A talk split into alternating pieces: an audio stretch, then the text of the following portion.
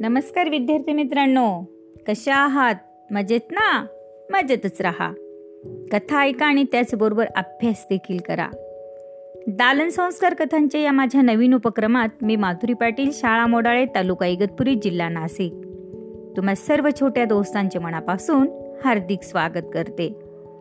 मुलांनो या उपक्रमात आपण ऐकत आहोत गमतीदार गोष्टी. चला तर मग सुरू करूयात. आजची गमतीदार गोष्ट. गोष्टीचे नाव आहे दोघांचे भांडण तिसऱ्याचा लाभ. एका जंगलामध्ये अस्वलाचे एक कुटुंब राहत होते. त्या कुटुंबात दोन भाऊ देखील होते. एक होता रामू आणि दुसरा होता सोमू.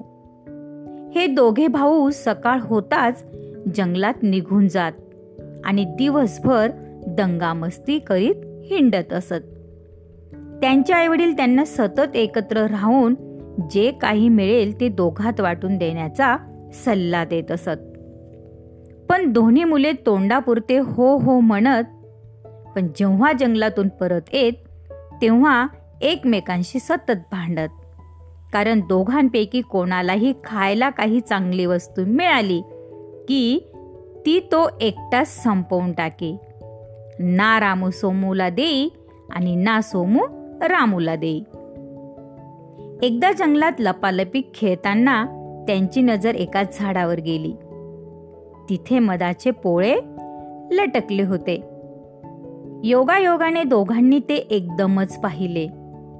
म्हणून पहिल्यांदा मी खाणार असे भांडण दोघांमध्ये सुरू झाले. जेव्हा वाद मिटेना तेव्हा सोमू म्हणाला हे बघ रामू असं भांडण काही चांगलं नाही.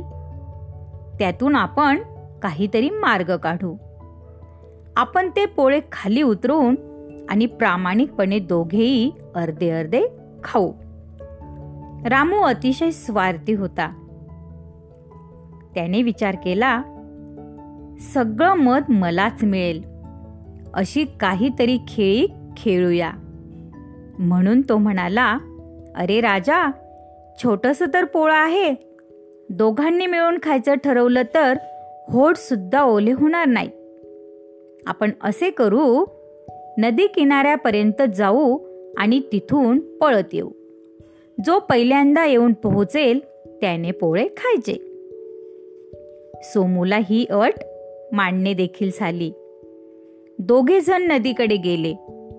पंधरा मिनिटांनी ते नदी किनाऱ्यावर पोहोचले. मग ते तिथून पळत सुटले.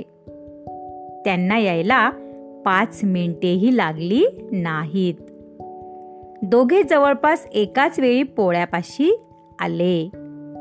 पण तिथे आल्यावर एकमेकांच्या तोंडाकडे पाहतच राहिले. त्यांना काय झाले तेच कळेना. खरे पाहता ते जाताना झाडावर झोपलेल्या एका अस्वलाने त्यांचे बोलणे ऐकले होते. हे नदीवर गेल्याबरोबर ते अस्वल पटकन पोळ्यापाशी आले आणि मोठ्या आनंदाने मध खाऊ लागले. आणि अशा प्रकारे त्या पोळ्यातील मध त्या अस्वलाने सगळे संपवून टाकले होते. आता त्या अगडबंब अस्वलाशी कोण भांडणार?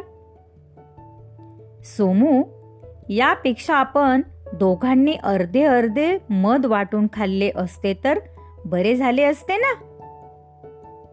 त्यावर रामू म्हणाला तू बरोबर म्हणतोस. रामू हावरटपणा ही फार वाईट गोष्ट आहे. दोघांच्या भांडणात नेहमी तिसऱ्याचाच लाभ होत असतो. दोघी भाऊ बिचारे चेहरे पाडून घराकडे तसेच परत गेले. आवडली ना मुलांना आजची गोष्ट? वाव. चला तर मग उद्या पुन्हा भेटूया अशाच एका नवीन गोष्टीसोबत आपल्या लाडक्या उपक्रमात. तोपर्यंत धन्यवाद.